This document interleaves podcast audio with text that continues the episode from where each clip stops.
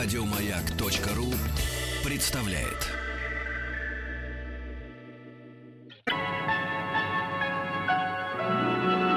Уральские самоцветы.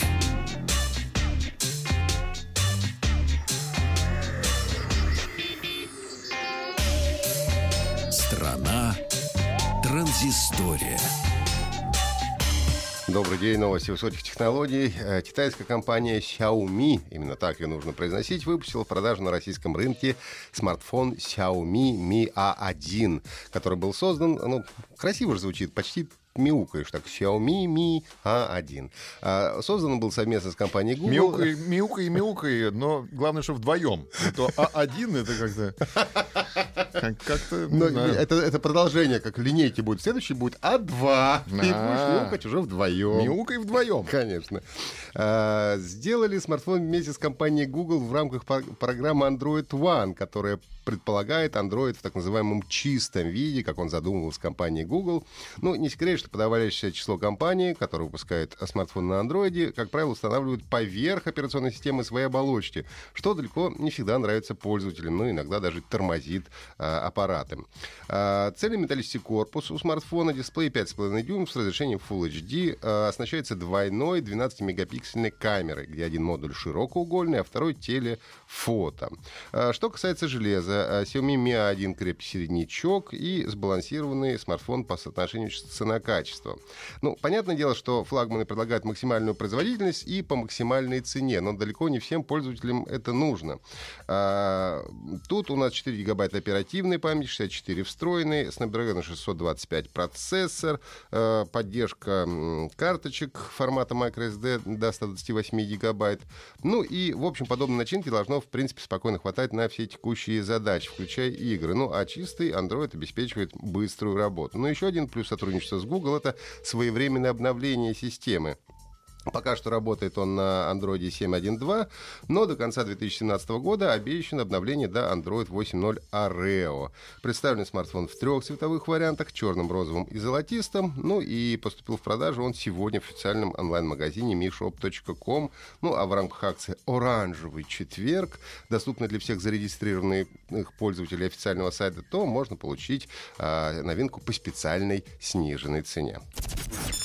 Социальная сеть ВКонтакте объявила о крупнейшем за последние годы обновлении мобильных клиентов. Был полностью переработан интерфейс, конечно, который стал еще более удобным.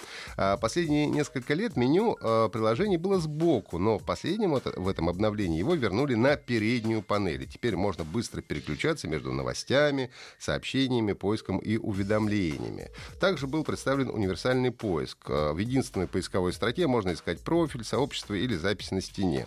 Также обновилась система рекомендаций, которая сейчас формирует персональную подборку записей на основе ваших предпочтений.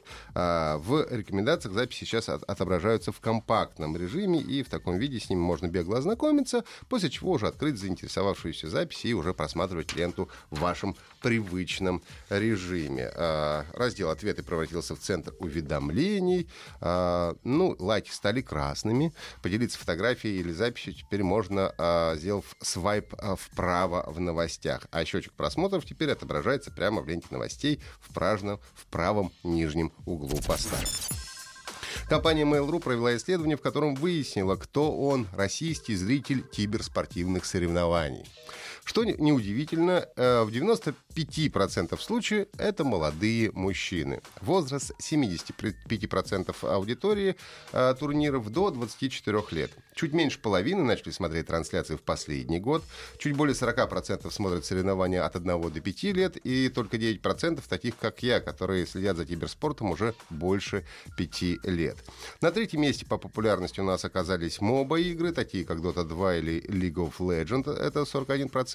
Второе место занимают стратегии, 44%, и большинство предпочитают следить за шутерами, это 76% пользователей.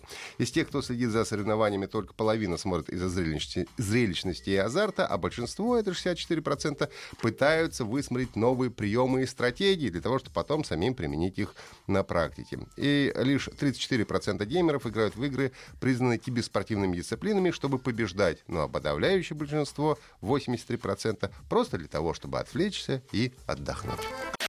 Еще больше подкастов на радиомаяк.ру.